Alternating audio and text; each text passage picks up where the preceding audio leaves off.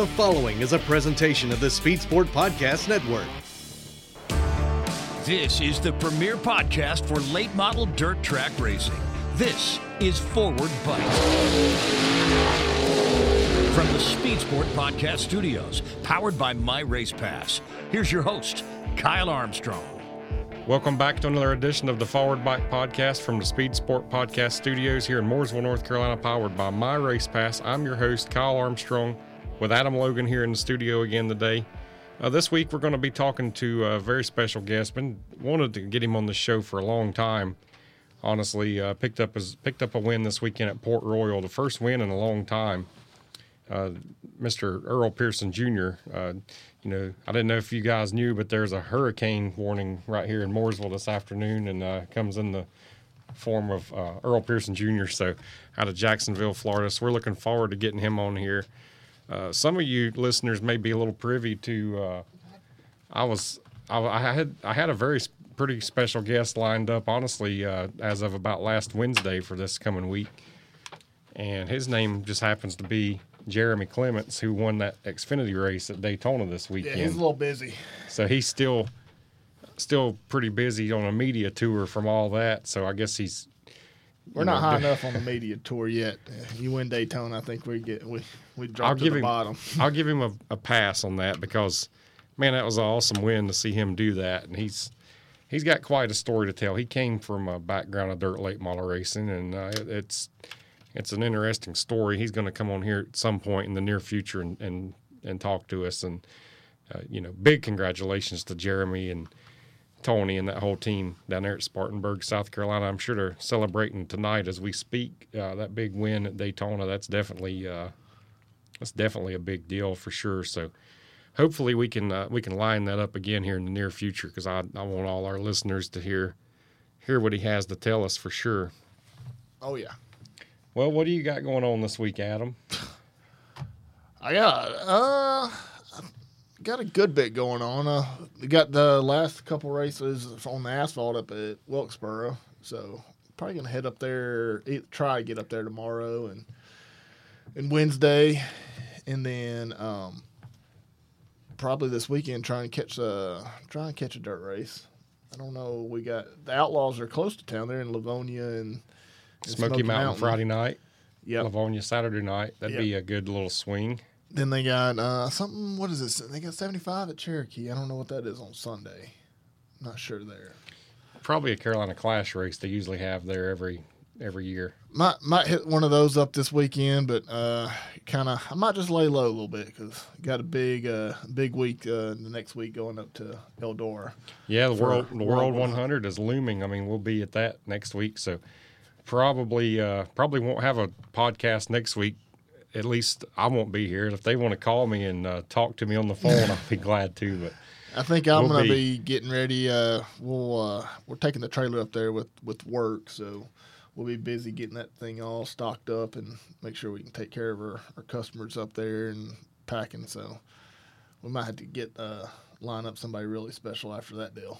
yeah, for sure, we're uh, really excited about going this to the to the World 100 this year with with SRI Performance. We're taking a taking a little. Uh, Trying something new and different up there, a different concept. We're bringing uh, Dirty Grass Soul up there, one of our favorite bands. And if you've listened to this show long enough, you heard Kevin Deadman back on episode 33 talk uh, to us, and he's gonna, him and his band are gonna be up there playing on that Wednesday night. We're excited to bring them guys up there to uh, to put on a show for all the fans. And you know, we'd been talking about doing that for a long time, back and forth with Eldora, and I'm really glad and appreciative that they uh, gave us the opportunity to to do that. And I think it's a win-win situation for all parties involved. I mean originally we were going to do it on that Wednesday night anyway. Well, Yeah. now the dream is going to be continued that night, so there's automatically going to be quite a few people inside the gates there. So why not stick around and watch that concert? So I'll be there. So come see us and hang out with us there. Me and Adam will both probably be there Yep. Wednesday night at the concert. So I'll I'll be there, and like they used to always do that. Like it, you know, before before they changed the the format of the World and Dream of having the, you know, the features on Thursday and Friday and racing all hours of the night. Like it used to always be Thursday. You you pull down in there, and you pretty much go through tech. Mm-hmm. That's all Thursday was, and so you'd you'd push your car over there, go through tech, make sure that's all good. You know, some people you know do a little work on it, but Thursday was just just an easy day, and then they always had like a they always had some kind of party up on top of the hill. So like, I think this is bringing back kind of like that old school vibe of, you know, let's have a party, let's have a band up there, get all the fans because. Trust me, there ain't nothing to do up there but the racetrack. So I think I'm excited. I think it's going to be awesome. A lot of people are looking forward to it. You know, we'll get to see the final 86 laps of the dream and the conclusion of that event. And somebody, one race team is going to walk out of there with a lot of money. Well, everybody that's starting the thing is going to have a pretty good purse to race for, but especially that winning purse. I believe it's 128,000 to win. And then Chris that- Madden's leading it as we speak, and uh, it's That's going to end the night, and I think as soon as that's over, the band will kick off out there. So that's where we'll be. I'm uh, getting some new hats coming in this week, and I'll have them up there. Forward Bite Podcast hats, and I've got a few T-shirts left over. So if anybody needs any of that stuff, uh, please get some of it from me. There, we could use the gas money. yeah, and, it's gonna it's not just gonna be one race that night. They're adding before the the end of the dream, the conclusion of that, or they're doing a little new concept of any driver who hasn't won at Eldora gets to race in a feature. So if they have 200 cars they ain't never won, they're going to bust them up in the features and, and let them run 15, 20 laps. And so I think it's going to be uh, I think it's going to be think those races are going to be a pretty cool deal too. It'd be, have- it'd be different how the, I don't know how they're gonna I don't know how they're gonna bust them up. I don't know if it's gonna be a random draw. you'll have your. Ryan Kings and your Kyle Blight and you know whoever, Yeah, it is. Freddie Carpenter. Like I said, they, and so on and so forth. And they pay pretty good money too. So it'll be those will be some really interesting races to see. yeah, I was I was listening to um, a show kind of leading up to Eldora, and they were talking to one driver. And, you know, they're you know they're focusing in on the Eldora deal, and he he mentioned it. And it's it's kind of how I grew up was Eldora. You never really you never got laps. Like it took you so long to figure the place out because, like I said, you know before Thursday was your your tech day. You know, Friday you only had four laps on the racetrack. You had a green white checkered as far as hot laps. You come in, and then you had one round of qualifying. Then you had another one. And they were only one lap, and then you hope you were fast enough to get in The top the- one the top 120, and line up for your heat races. And then you got a 15 or, or 20 lap heat race, and you know make the field. Nowadays, I mean, this week, I mean, you got four days. You got the guys finishing the dream, which they'll have some laps on the track, and then they're giving those guys who have, have never won a race up there, giving them some extra laps. And then once they get that night done, then goes into your normal deal. You know, Thursday features, Friday features, and then so I think I think it's I think I if think you're a race fan, it's an awesome it's format. a great it's the greatest format of uh, any race that I can think of. and and it's and they make it so like there's there's certain events out there that they race three nights. Like they'll have a Thursday and a Friday deal and then it kind of sets up for a Saturday show but it's kind of like you know Friday night and Thurs Thursday and Friday is like their own separate shows. So if you do good on a Thursday night you really don't have to do good on Friday. You like you kind of locked in. I think this deal is it's like they say every lap matters. Qualifying there is no you know, we're gonna do. They do a redraw or invert or whatever, but it's based on you know they do it based on how fast you are. They ain't gonna invert. You know, no sandbagging. You know, so you get like at Knoxville. I'll say this for at Knoxville, they do an invert, but when they do the invert, if you qualified bad and you won your heat race, you start in the back of the feature for those nights.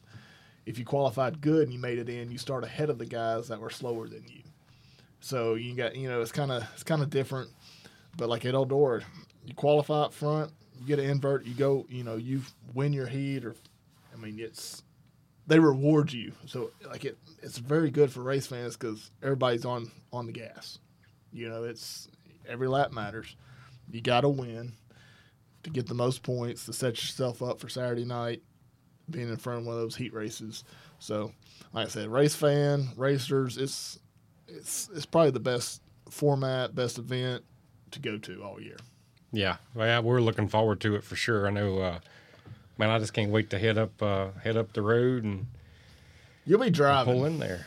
You taking your camper? Oh yeah, got to have the camper. Yeah, I'm flying in. Yeah, I'm gonna take the I'm gonna take the easy way. I'm gonna fly up in there and I got a hotel, so that'd be good. But- Looking forward to that for sure. I mean, it's uh, it's it's pretty cool. I guess uh, you know this week at the World of Outlaws were this past weekend they were at Davenport, put on some incredible racing That out there. place that place is, is- always pretty awesome. that place is a racy joint. They've got it figured out. I'm glad. I'm really glad because I we used to race there uh, on the outlaw deal, and we always had to run the half mile. I hated that. Like that track. I mean, it was flat, big, like just didn't provide good racing. And then I think a couple years ago they decided we were going to have a two night show there. They were going to do the quarter mile the first night, and then we were going to race the half mile the next night. And every one of us after that first night were like, "Whoa, whoa, whoa, no, no, let's can we like change the format? Can we like race the quarter mile?" they hadn't again? went back to that big track yet. They, they? it- they had they by the time we all kind of started like speaking up and like, hey, let's let's leave it a quarter mile. The way they do the track, they had to build up on the front straightaway, you know, the turns, and they done cut those down, so it's like it was too late to to change it. But definitely that quarter mile puts on some. It's wide. You can run the bottom, top, you know, middle when you need to, and. Tanner English, I mean, he showed out this week for not winning, not ever winning an outlaw show, and then picking up one on Friday night, and then turned around the next night. I mean, and it, he had to earn that one. He didn't pass till late, late in that race to pick up thirty thousand. So I don't have the point standings in front of me right here, but I guarantee you he's closing in on, on Dennis Erb Jr. We So- always thought it was a lock for Dennis Erb Jr. to go ahead and win this championship this year, but I'm telling you, he's got he's got a challenge coming on from Tanner English and, and also Max Blair right now. It's going to be down to the wire all year Max long. Blair, he, he had a tough weekend, so he he was second going into this weekend, and then um, after after Tanner won on Friday night, they were tied for second. They were tied, and then Max had some trouble again on Saturday night, and Tanner wins the race. Dennis Erb has some some issues, and so big point swing there. Um, Tanner's within, I think it's like 98 points. So he's under 100. I know the way their point structure is, it's, you know, you get f- four more points if you win the race in second place, and then it drops two points down. So, you know, it's still a long shot, but the way he's been running, it's he's he's got the momentum behind him to to make a late charge here at the end of the year and possibly pick up the championship. And English is going to a couple of tracks this weekend with some red clay on him, something he's familiar He's with, familiar, Smoky Mountain yeah. and Lavonia. And Yep.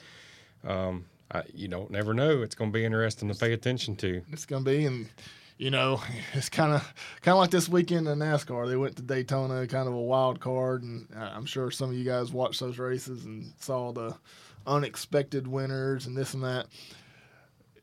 You can kind of toss it up to Cherokee. They got to go to Cherokee this year, and the way that track surface is, and the way tires don't last there, it could be one of those deals where you know one of those guys gets bit late in the race and you know was having a good race and having a good points night could you know shift it again and in their favor or out of their favor on that deal so a lot of a lot of racing left to go so Yeah, Austin Dillon and Jeremy Clements won there at Daytona. Both Some came from guys. both are dirt guys. Both, Both- came from the dirt late model did. world. Uh, so big congratulations to those guys. It's pretty cool to see. Kind of some, uh, I guess, unexpected winners on both both sides there. I was watching that that nascar race and it reminded me of eldora that year it started raining going in there. Exactly. i was like i was like what It was just like the Heat Five deal. it just went they all just went washed up i'm like wow There's nothing they could have done about no, that. No, no, there wasn't. You know, everybody's gonna you know blame NASCAR, but they're going 200 mile an hour. You know, it wasn't raining. No, they got 100 yards down the racetrack after the wreck, and it was bone dry. So was- it's just that one little area, and you going that fast on slick tires. It's That was wild. That, that was that was definitely crazy. Yep, that was a wild card race for sure. Um, yeah, that and then we'll go over to Port Royal now. Uh, our our guest coming up here picked up the fifty thousand dollar check, his first win, and I believe you had it- 114 races. Yeah, That's that's crazy that a guy like Earl, four-time champion on the series. Got multiple wins, big wins. He won the Dirt Million that year.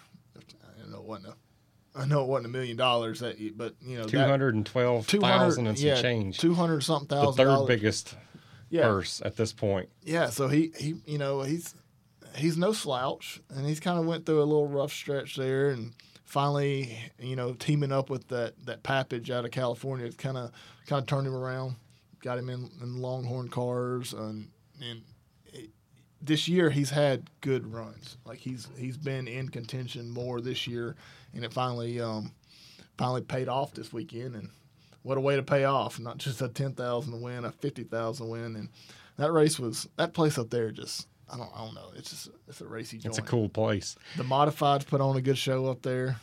That was that was two nights wrecking off turn four for the lead or call you know cost one guy the lead you know the win. So that's a I wouldn't say it's a hidden gem, but I think that place is finally showing its potential of how great a racetrack that. I think it's done is. caught on for in the late model world. Now it's In been the- a sprint car Oh, yeah, mecca was- for a long time. You know, the Tuscarora 50 is actually coming up there next weekend with That's the a big- sprint cars. that's- Mm-hmm. 54,000 to win or 53,000 to win sprint car race. I And, uh, went. I was. I was there for a Tuscarora. were you? Yep, and it rained out. Well, the last year, me and me and uh, my buddy James, he listens to this. He's a big fan of our podcast. Listens to it. Me and him decided we're going to make a little road trip, and we took off and went up to Port Royal last year and got up there. And about the time, about 10 or 15, 30 minutes before hot laps or so, it bottom fell out, started raining, rained us out. Yeah. So we're like, dang, we drove all the way up here and got rained out. So I not seen a race there yet, but I've been there. Uh, that wasn't a lost trip though. We still found a sprint car race at Lincoln that night, the All Stars, and that was a pretty cool trip. I think we've probably talked about that on the show. Yeah, I think you before, but have. I, I've never seen a sprint car race around the place. Like I said, I went up for that Tuscarora, but it ended up, you know, it was bottom never really fell out. It just kind of drizzled rain and just would never move out of the area. So they ended up they ended up canceling it, and I couldn't. I think they. I don't know if they raced it two days later or what they did. I don't know, but I, I wasn't there. But all I've ever seen is just late models there, and like I said, I I think it's one of the one of the best tracks in the country as far as racing. I mean, you can get up on the high side, you can roll the bottom, and move around on it. So, one heck of a nice facility too. yes, sir, yes, sir. And they got a tunnel. Yeah, yeah, they do. how many how many dirt tracks got a tunnel besides Eldora? You know, they've got one that the fans and they, and they pack out that infield to watch them races. So, Well, we'll uh, we'll. I'd like to thank Andy's Towing, Superior Pools of South Carolina, and Tour V for all of their support from the for this podcast. And uh, like I said, we'll see you up there at Eldora next week. Got got some of those new hats coming. They are sharp, and I can't wait to uh, to debut those things. And we'll uh, take a quick break here, and we'll call up the Hurricane. Well, listeners, in case you didn't get enough sports today, here's an ad break that'll tell you how to watch even more sports. YouTube is the new home of NFL Sunday Ticket. And if you sign up now, you'll get our lowest full season price of the year. Just go to youtube.com slash Spotify offer to get $100 off NFL Sunday Ticket. Watch your favorite teams out of market Sunday afternoon games, exclusively on YouTube and YouTube TV. All right, enough about sports. Go get more sports. Terms and embargoes apply. Offer ends June 6th. No refunds. All right, we're back here on the Forward Bite Podcast. We've got a hurricane on the line one here on the Andy's Towing Hotline. Going to go down to Jacksonville, Florida, and talk to Earl Pearson Jr. Well, Earl, you uh, you you finally got it done and found Victory Lane this weekend up there at Port Royal. Tell us a little bit uh, about your weekend up there. Well, it was a very good weekend for us uh, with Pappas Racing, and um, you know, in April we had a good car there, and me and Larson got together and uh, wrecked both of us out. But um, run second Friday night to uh, Sheppard, and uh, I felt like I had a car that can really uh, maybe could outrun him if if I had got a little closer to him. But uh, I found a, a line there late in the race and uh, got better and better. But anyway, um, Saturday night we made a couple changes and um, started uh, fourth and picked a way through there and got the lead. I don't know about lap eight or ten, and um, was really good. We could move all over the racetrack and pass the traffic. Um, but that Thornton was coming back to me uh, late in the race, and I think uh, luckily we had a caution uh, where I could move around. My signal guy was telling me go high, low, do this, do that. I didn't know which way to go, but uh, but anyway, it all worked out. Uh, I knew that Thornton, once he you know had a restart there, I knew he was gonna try to do a slide job, and and he did one time, and you know uh, I respect him because he could have slid me on up the racetrack and probably made me hit the brakes, but he drove me awful clean, and you know uh, it worked out. I knew what I had to do the last couple laps, just kind of block his line there. He may have been a little bit better than I was, but anyway, it worked out for me and the team and all the sponsors and and what's crazy about it after the race, you know, there were so many people, drivers, fans, teams, they just hung around for probably an hour, hour and a half after the race and just talked and pictures and everything else, which was I like, man, I act like I ain't never won a race or something it's only been 114. I know it's been a little while, but uh, but yeah, it, it, was nice to, to do there. And that Port Royal is it's a great place to race. You can race all over it. I know it's a big track, but um, I grew up on the bigger tracks. But anyway, I enjoyed it. And uh, like I say, the team's done an outstanding job. And, you know, we've kind of been up and down all year, but we've had speed and either get a flat tire or, you know, just like at Florence, something comes up and hit the oil filter or who knows, you know, it's just all kind of things line up, you know, could mess your night up. But anyway, uh, Saturday night, everything lined up for me and it was our turn to win. So, you know, you broke the, the 114 race, you know, winless streak. I mean, as a driver, you know, what, I mean, is that always in the back of your mind or is it just something you just kind of what what's your mindset in in race to race when you've got something like that on your shoulders? Well, there ain't no doubt, you know, as a driver, when you get in a slump, you know, whatever it may, it may not, it may be golf, it may be baseball, whatever. But when you get in a slump like that, you start looking at yourself, you know, like, you know, is it over? Can I still do this, or what do I need to do? I mean, all kind of things go through your mind, but you know, like this year, or even when I got with Pappas late in the year last year, we've been competitive. And I told Pappas, if I can stay competitive, we'll win some races. And we've had the opportunity to win races. Um, you know, things just happen. But, you know, we got several second place finishes. We got a huge amount of heat race wins.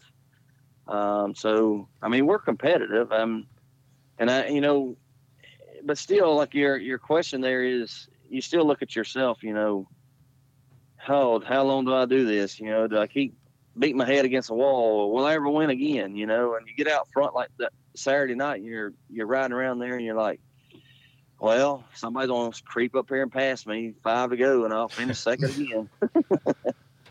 well, well, I've never. I've never uh, counted you out, Earl. I, I was, uh, you mentioned it already, but like back at Port Royal back in April there, whenever you kind of got into it with Larson there. I was you you probably should have won that race that day, really, if you look back at it. And uh, and I, whenever we came back to Port Royal here, me personally, just kind of outside looking in, I was like, man, I think uh, Earl Pearson Jr. would be a good pick this weekend. And uh, and for sure, you uh, you got the setup up there at that place. Well, we do, and and for all the big tracks, we we got a pretty good setup. You know, we almost won uh, Pittsburgher last year, and uh, we run pretty good at Eldora. Um, so, I mean, we got a good setup for the big tracks, and I mean, we, are competitive on the small tracks. But as far as the big tracks, I feel comfortable going to any of them, and, and feel like I got speed, and um, so that works out for us. But uh, the big thing is, you know, I don't know if anybody's been around Brunswick Speedway, but back in the day, that thing was 150, 60 mile an hour. So the speed don't bother me.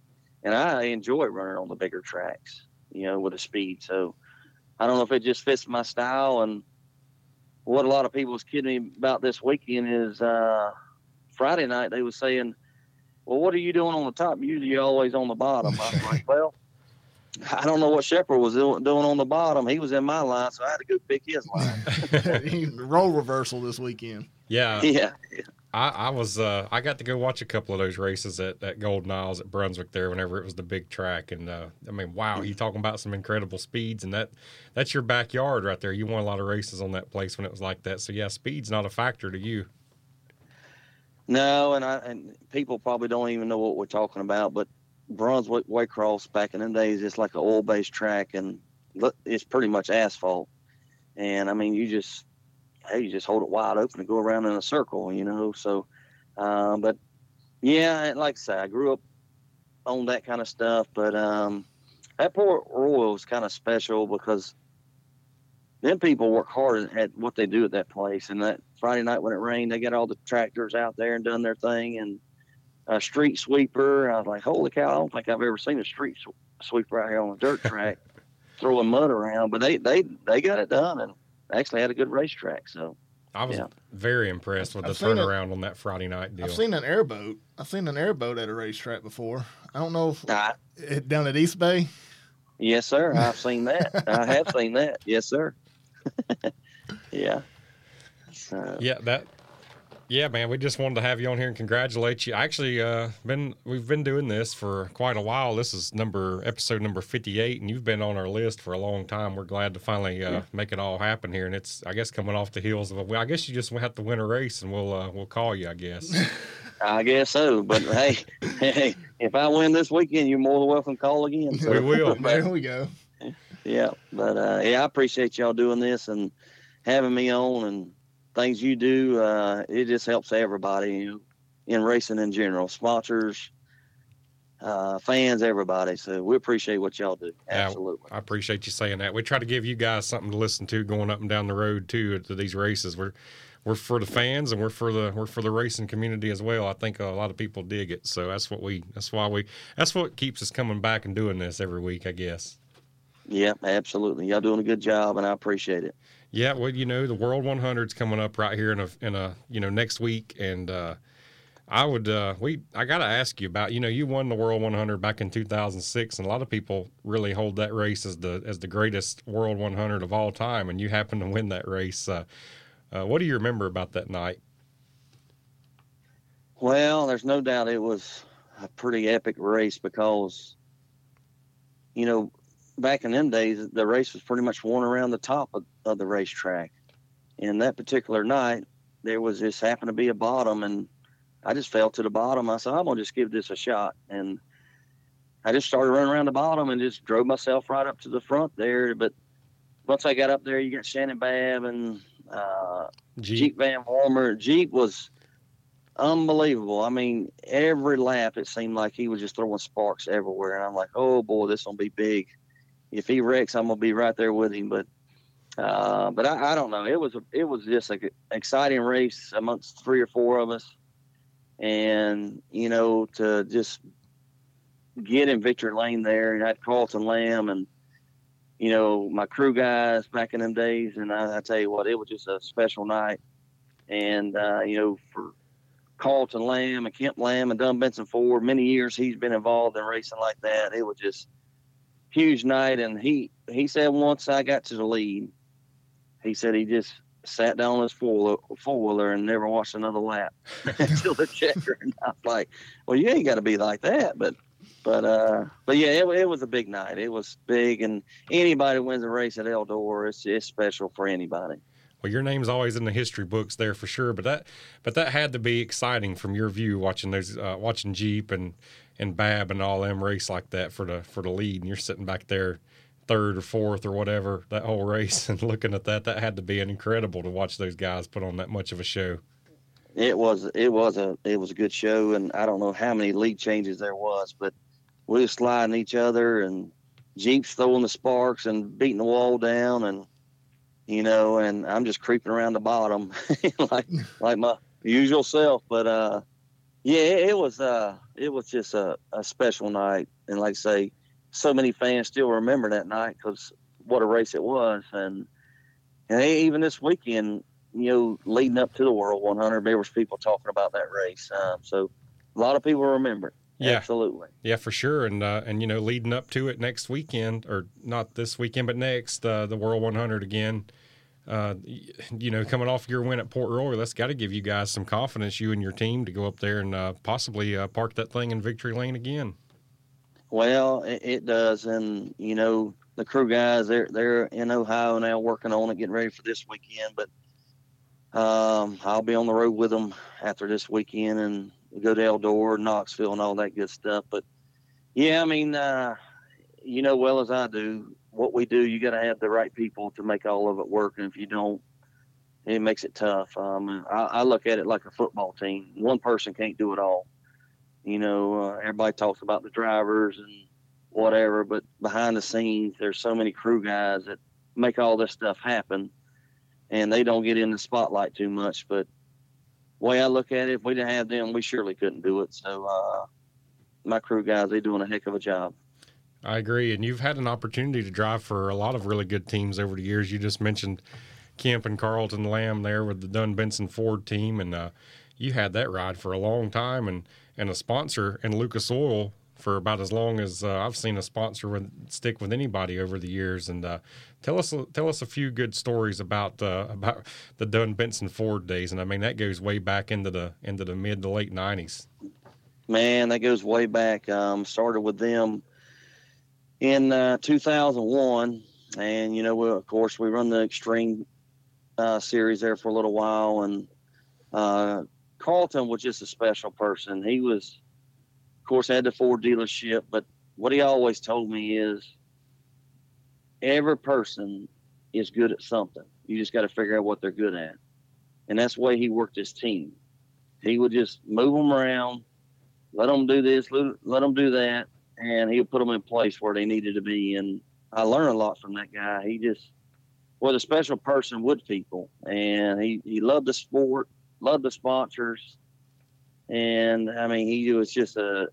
And now, don't get me wrong. Now, if you didn't run good, he's gonna have a little meeting with you and, and find out what the problem is. But um, but anyway, I mean, his his son was right there the whole time with him, side by side, and you know, my dad was a part of it, and them two was like best friends. They would just sit around and talk at the racetrack and talk to the fans. Um, it was just a good relationship that I had with them. And you know, uh, when I first got with them, I was like, "Oh boy, I don't, I ain't never done nothing like this, travel and race like this." But I mean, it was open arms and for not just for me, for my whole, whole entire family, and it was just great. And I went on to drive for Bobby Labonte and then I went back to the Dunn Benson team. Um, so that's the kind of relationship we had. But my dad always told me, do not burn a bridge because you never know what takes place. You know, maybe a year or two years, you just don't know what takes place in life. So that's why I've always worked it.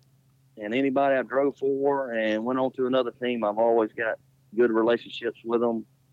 You know, me and Bobby still talk. Ronnie Stuckey, we talk every weekend. So uh, I just I just try to do that and do the right thing with every person I'm with. Yeah, I, I learned that in just my little racing, you know, working on cars and you know, crewing and everything. Don't ever burn a bridge. Never say never because you know this this racing community is it, it, it's small and you, you never know what a couple years down the road or whatever might might pop back up and you're like, ooh, you know, yeah, like you said, if you, if you burn that bridge, that's you know that's bad for you. So that's a, yes, that's that's a very good some good words to live by there. Yes, yes, absolutely. Yes, it is. Well, one of uh, hey, we'll take a quick break here, Earl, and we'll come back. Uh, this is the Forward Bite Podcast on the Speed Sport Podcast Network, sponsored by My Race Pass. All right, we're back with the Forward Bite Podcast. We're talking to Earl Pearson Jr. Earl, you're talking about uh, driving for uh, for the Dunn Benson Ford team, and I think I got to ask you this: one of the most iconic photos in all of uh, dirt late model racing history was that one that Todd Turner took down there at Cherokee Speedway when you, Chris Madden, and Dwayne Hommel all come out of turn four coming to the checkered flag and all went around. And of course, Donnie Moran won the race that day. But people, you talk about people still talking about something that that is that has lived on. That's legendary. And that uh, uh, tell us a little bit about what you remember about that night. Well, that was crazy. Um, and of course you're at Cherokee and you know Chris Madden is pretty much his home place and Hommel you know he, he was not far from there and anyway was having a good race there and uh, was coming out of turn four and all of a sudden I mean somebody hit me extremely hard, and I, I didn't know who it was, but we all three of us wrecked together on the front straightaway.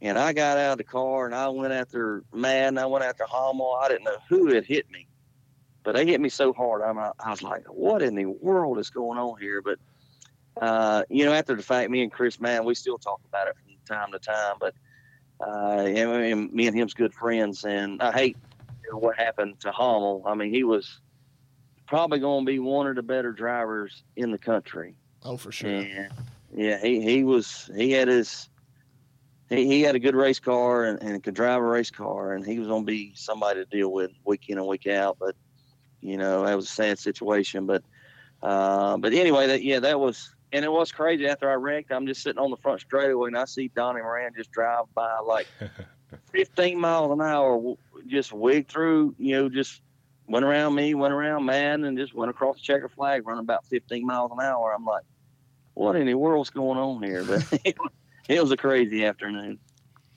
Yeah. For sure. What do you remember anything that you might have said there after that? Because I mean, there was pictures uh, of you guys pointing and. Pointing oh yeah, there was there was a couple of good choice words there. I promise you. I'm sure. And between all three of us, so, it was it was a miscommunication.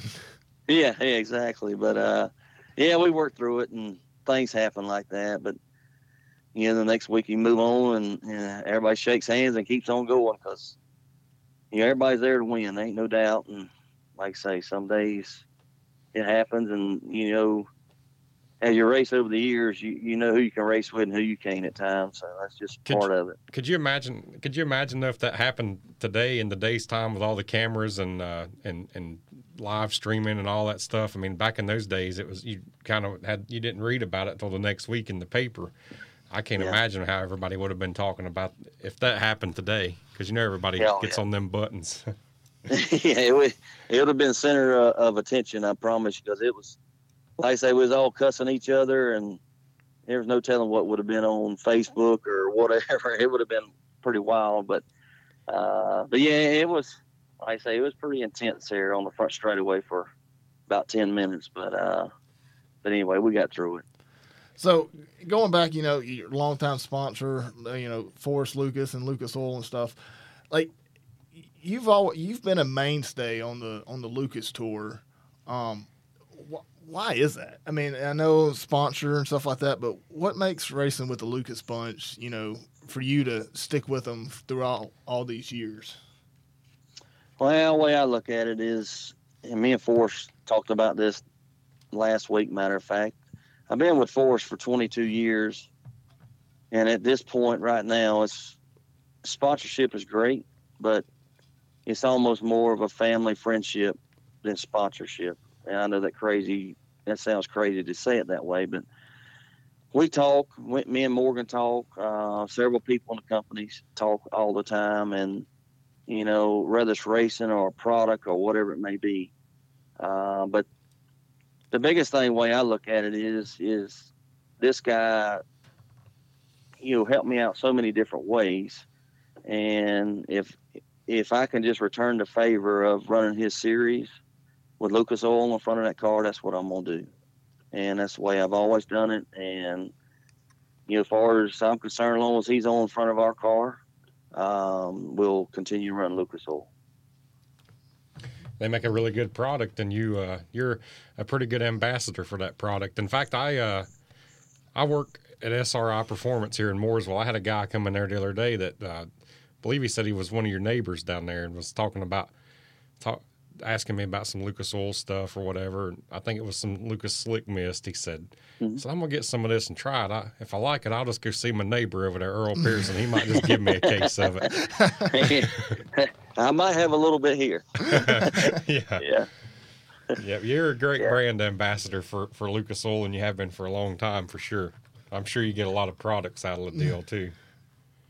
Yeah, like and like I say, it's and what Forrest always has told me. I don't never uh, get stingy with with the way it works. You know, uh, I've always just got just enough oil for the race team or race product, whatever it may be. And like I say, I don't um, you know go too crazy with it. And like I say, I get a little bit here for my house or whatever, and kind of just do it that way. And and and he always has respect that and you know, but I mean, we talk about so many different things. And last week he was out on this cattle ranch, and we was talking about the cattle, you know, and he, he goes out there, enjoys himself, and he talks a little bit about racing and how things are going, and uh, that's how we do it. And you know, not just him. There's several different people in the company that, like I say, do it the same way. We just talk as we need, and and if we just want to talk, it may be about something totally different than racing or our product. But um, but yeah, I mean it's it's a good product, and what's good about it is it's just not in dirt late model. It's in NASCARs and motorcycles. He supports every type of racing there is in the world, and uh, to me that goes a long ways. That speaks volumes, and has a football stadium. Yeah, with Yeah. your with one of your Yes. cars in it. just American. Yeah. it's just Yeah. American all the way around. Racing, Yes. football, cattle. It's pretty pretty cool, man. I want to uh, Earl. I want to ask you about your dad. Uh, uh, you know, he sadly passed away there last year, and you've mentioned him a little bit there. He now he raced back in the back in uh, back in the early days, and kind of kind of that's where you grew up around. I guess watching him run. Tell us a little bit about some of that, uh, some of your earlier days. Well, I raced go karts for quite some time. Well, I started in 1980 and went to 1990 racing go karts with him. And uh, my brothers actually still build go kart motors for a living today. And, um, but I mean, our whole family was racing. And we raced go karts, like I say, for quite some time. And then we got into wheel modified out here Jack's uh, Raceway and Waycross and Brunswick and Volusia a little bit. And um, I mean, he was just a great teacher. He always told me, he said, Look, if you get out run, you go home and work harder to get better. You don't sit there and complain about he's cheating or this guy's doing that or whatever. You just go home and stick to yourself and make your car faster. And that's why we always did it. And um, my whole family supported me, my mom, my dad, you know, throughout my racing career, along with my brothers and uh, like I say, they're still building go kart motors right now today. But uh, yeah, I lost him um, about a year and a half ago, and and that was special to win that race Saturday night because I haven't won a race since he passed away, and I know he was pulling for me, sitting up there smiling, probably him and Carlton up there high fiving together and doing their thing. But um, but yeah, it, it was you know, anytime you you lose a family member like that, it's tough, and you know, he got sick with the COVID and it was unexpected because I mean he was 80 years old and I'm telling you what he worked every day. And a lot of days he was here at my house working. And uh, every day we was doing something. We would build this that or whatever cut grass whatever it had to be. We we done it together. And then when you get he got the COVID and just all of it happened so fast it was just heartbreaking. And then you know but you got to do what you got to do. Life goes on and you know I learned so much from him as a person, not just a racer, as a person. And I really think that's why a lot of people hung out with me after that race uh, Saturday because, like Davenport was over there for quite some time. Tim McCreadie, Kevin Rumley, we talked. Me and Kevin talked about his dad. You know, he passed away, and um, so all, all them was friends. You know, um, Kevin's uh, daddy and Carlton and, and my dad and so, uh, but it, it was, uh, you know, special when that race and had the people just hang out with us at the race, and and you know, it it, it works on you. Don't get me wrong, it works on you, but it, it was it was just special. Yes, sir. Yeah, I feel like he was riding with you there. I saw a few pictures of that helmet you had uh, painted up Yes. with some pictures and stuff on him. What a cool tribute that was, and uh, cool to have him there riding with you on that on that helmet for sure. Yeah, my family and and Jason Papich was involved in it. Uh, Trey, my son, he come up with all that, and you know, talked to Papich about it, which I didn't know anything about all this, and you know, my family got involved with it, and yeah, they had all that painted up, and one day it showed up at my house, and I was like, well, what's in this box? I opened it up, and it's that helmet, and it had my mom on there, my dad, and you know all the pictures on it and all that stuff. So yes, that, that's a. I didn't even want to race it. I, I didn't even want to wear it. You know, it looked so good and you know so much memory on it, and I was like, well, I don't know. And I asked Trey. He said, absolutely, you race it. And they're they'll be riding with you. So so anyway, we got a win for him. Absolutely. That's cool. I think that's a good luck charm. Now you got to keep using that helmet. Yeah, absolutely. Yeah. yes, sir. We Yes, get, sir. we get a rock chip in it. We'll have to go touch it up. We that helmet ain't going Yeah. nowhere. Yeah, it's got some chips in it, but we'll make we'll make do. So you've driven a lot of car numbers over the years, and uh, you're back in the 46, which was your number when you started, I believe. If I'm, Mhm. am I right saying that? Yeah. So, uh, so what's where does that 46 number come from, and uh, why is that special to you? Well, that was my dad's number when he raced. Um, he always had 46, um, you know, his whole career.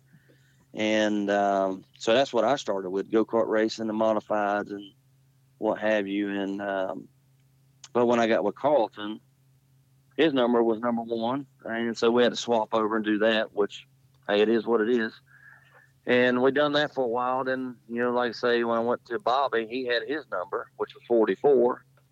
Then when I went to Stuckey's, it was back to number one car. But what was so special, I guess you could say, going back to this 46, when me and Papich put this deal together, he said, uh, what number you want to be? And I said, well, I mean, it's your car. We can do whatever you want to do because, you know, everybody's got their favorite numbers. He said, well, what was your dad's number? And I said, 46. He said, well, that's the number. That's what's going on in this car.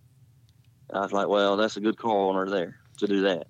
Yeah, that Jason Papich, I've I've known him for a few years. He, you know, when he first started racing Lucas, he raced out at Daryl's shop, so I got to Yeah. know him pretty good. And he is a super nice guy, um, and it's done a lot for the sport. You know, you know, being your car owner and, and supporting racing. So, yeah, he's a he's definitely one of the the good guys in the sport for sure.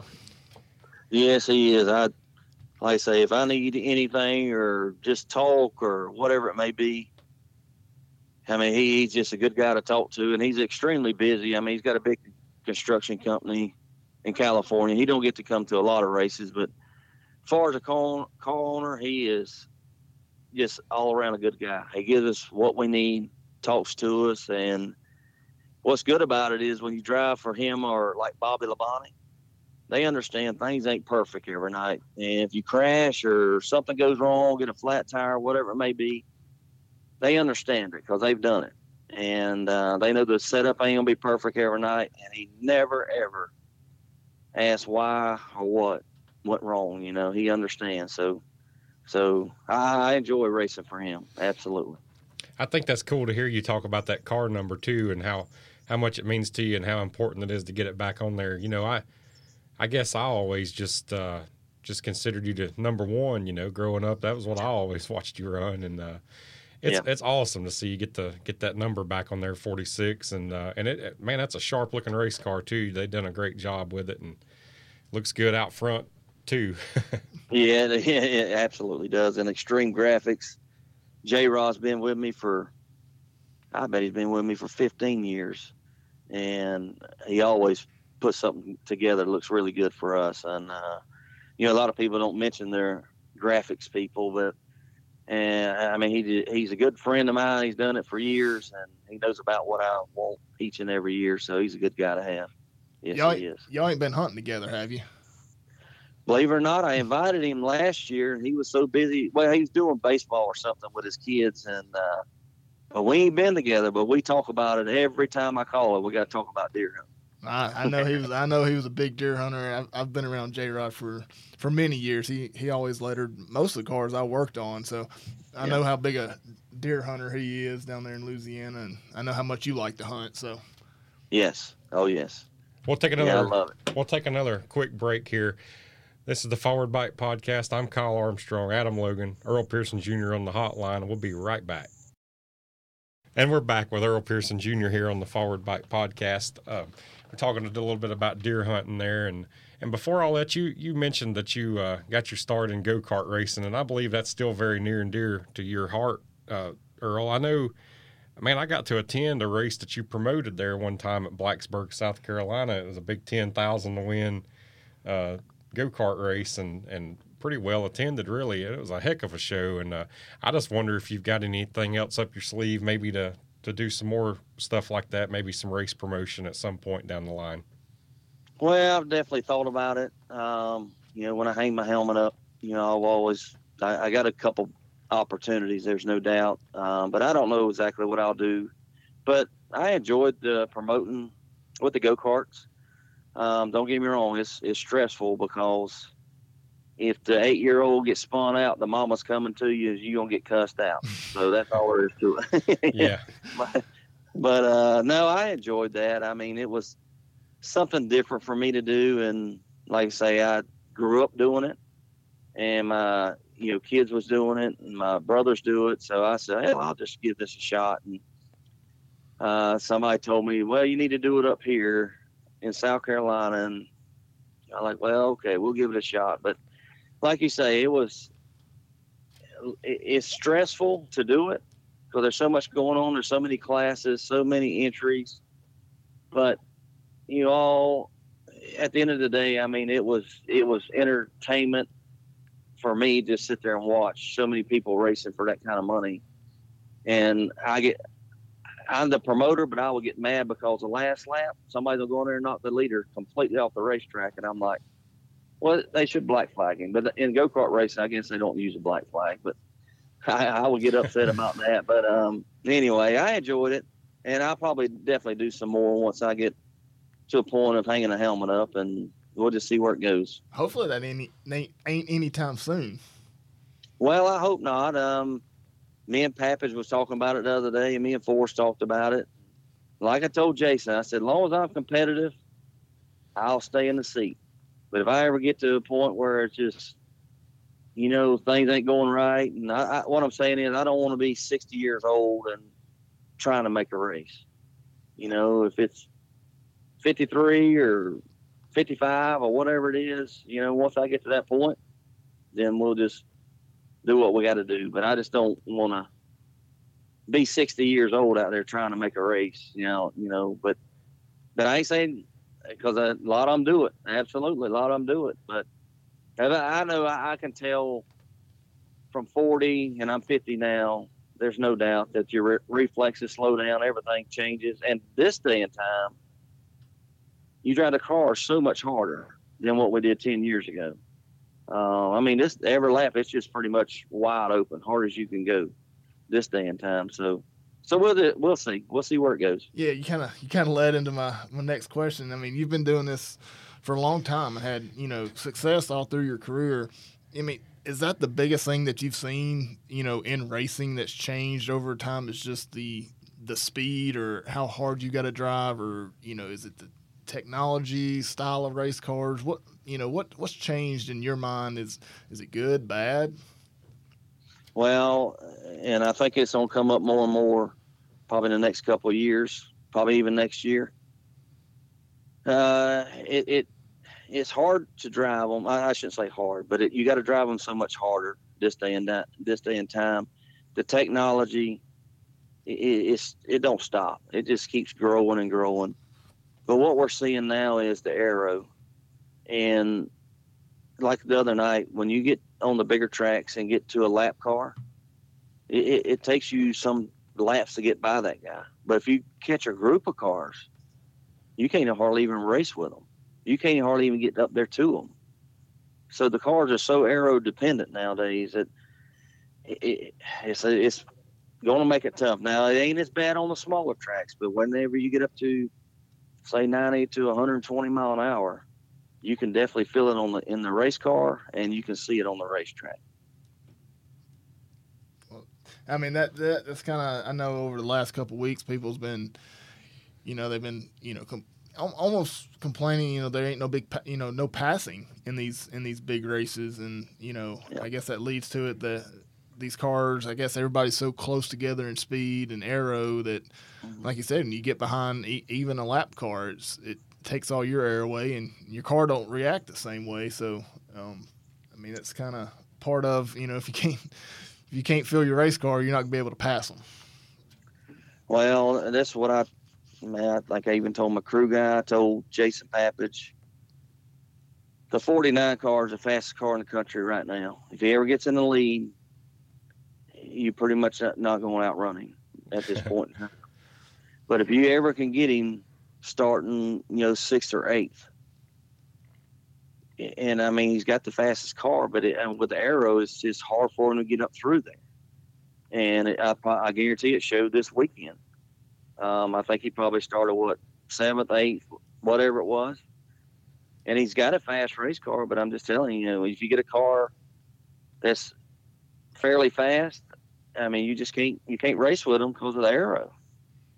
What's what would in your in your opinion what would what would help get less aero dependent, but yet keep the car? I mean, what would you do to kind of alleviate that? Well, I think you got to go back and work on something to get the car back into the driver's hand. Um, and I know this sounds crazy, but you know, back in the day when we had the race spring in front of the axle tube, I mean, the driver won the race. But now you got so much going on with the shocks and springs and the bodies and the bodies. If you look at pictures nowadays, the bodies on these things are so crooked. Um, yeah, but I think it's gonna take a whole package of, of things of getting your bodies back square, all this dishing the bodies in on the deck and the nose pieces, and you know you got to do something else with the suspension. You maybe put five shocks and springs on the car. You know, rather than all this other stuff, and, and don't have no double stacks. But I mean, then then you got to get into a lot more tech. But Yeah. something's going to have to change because I mean, you see it just like the fans are seeing it. There's no passing going on. Yeah. Um, so something's gonna have to change. I think uh, I think I heard Mike Marlar say in a recent interview. He, I think he was talking about all the same things you're talking about, but I heard him mention the tires too. There's not, you know, all the years you've raced, you've had several different tire tire compounds and choices. Well, now they're you know in the rules that you only got one choice to put on that right rear, so it's really uh, there's no guessing game on that. So there's really no comers and goers. I mean, am I right about that? Well, you're absolutely right on that too. It's, and I'm hearing Hoosier's coming up. Well, this new tire. I mean, who knows where that's gonna go? But you're right, and I don't know if no groove in a siphon will help anything, but I don't know. It, it's just It would save my guys like Logo here a lot of can- trouble. we opened up a can well- of worms here. well, it, it ain't so much that. It's just I don't think it's gonna be just one thing fixes it. yeah, I, I, It's gonna agree be with you tires. It's gonna be shocks and spring. It's gonna be bodies. You know, and then like you say, every week if you walk around the pits, you look at the bodies. I mean, they're getting more and more crooked, more dish, more this, more that. You know, and and and nothing against the series, but it ain't like NASCAR. NASCAR's got so many tech guys they can oversee everything. for sure. But the series has only got you know one or two tech guys. Hell, they can't tech fifty cars. No, You know, so it makes it tough on them as well. And I know how these. I I know how us crew guys are. We roll through tech and they change that. Okay, and you get back to the pits, and there's no, there's really no policing it. You just, you just put it back the way it was. and, I mean, yes, and, yes. and, and they don't write it down. They don't say, "Oh, the Earl in the 46 car, they they needed to change this. I'm gonna check it Yeah. after the race." They don't do. You know, they don't know that Right. that you went back. So, I, you know, that, that's I uh, s- that's the racer doing this. We're gonna any advantage we're gonna we're gonna find it, and we're gonna. That's Really it. That's it. what we got to do. Yes. We're trying to nitpick little things like that and try to make it better and all that. That's just because how much we love the sport. But I, I think that given everything, we've still dirt late model racing is still the best, most exciting racing on the for planet, sure. in my opinion. So, uh, so I, I think we've still got a really good product out there, and I think uh, I think there's still plenty of good races to be seen coming up here in the near future. Yeah, I think so too. And and don't get me wrong, some of the racetracks you go to, big or small, if it ain't right and it ain't racy, there ain't nobody gonna pass nobody anyway. But if you get to a track, slick top to bottom, no cushion and no bottom, where you got to maneuver around, then you'll see a good race. So it ain't all just the cars. It's got to be some of the racetracks as well. I agree. mean, Yeah, They can't Yeah. all they can't all be bangers. I mean, we uh, that, I think we're spoiled too at this point as far as us. You know, I don't get to go to every. We don't get to go to all the races of course, but we get to watch them all on TV now. Uh, so, Mm-hmm. Deer Creek a few weeks ago, or a few months ago now, I guess that Deer Creek, man, that was a heck of a race out Yeah. there. Yeah. And, and you get spoiled sometimes watching a good uh, show like that, and they can't all be that good. Yeah, you, you watch them races like, Yeah. why can't every track be like that? But then you're like, uh, So, Yeah, yeah, you're right. Knoxville usually when it, if it's good, I mean, you just everybody races all over, just like Eldora. for sure. I mean, if it's right, you race all over. it, You know, um, so I mean, like I say, the track's got to be right to make all of it work too, as well. yeah, we got the Hillbilly 100 coming up there this weekend, Tyler County. I think we that hadn't even mentioned that, No, but that's didn't. it's going to be sort of a crown jewel race there, and uh, Yeah. you go out there and do that, and then Eldora next week for the for the for the rest of the dream, and then the world, and looking forward to all that. So Yeah, there's several good races coming up here this month, so um, so hopefully we can keep our little streak going here of uh, what's- you know, maybe some wins and top fives. I mean, hell, everything's paying good right now, so. For sure. yeah, you've Yeah. Uh, you've been at this a long time. It's sort of a lifestyle, isn't it? I mean, you you're at the racetrack every single weekend, and that's that's what that's what we all look forward to for sure. But uh, man, it's uh, you guys stay busy out there on the road. I think busier this year than you've ever been. Well, it is. I mean, with the other series doing their things, and you know, you got series putting races on through the middle of the week. What I'm saying is, a team can race as much as they want to, um, but somewhere down the line, you just got to pick and choose what you do because everybody's got a life. The crew guys got a life, and I mean, you can wear your equipment out as well, but you can burn the crew guys out, then you got a mess on your hands. So. I don't try to push too hard to race, but so much. You know what I mean? Don't get me wrong. I race to win. I race. That's my living. But there again, everybody's got a life. Um, so we could be at a racetrack every single day, or you know, three or four times a week. But if you burn the crew guys out, then you ain't got anything. So, so I kind of pick and choose what I do with that. I, I love what you're saying right Yeah. there too. I mean, I I can go on a trip like uh, you know for like next when we go to Eldora next week and pretty much be there all week.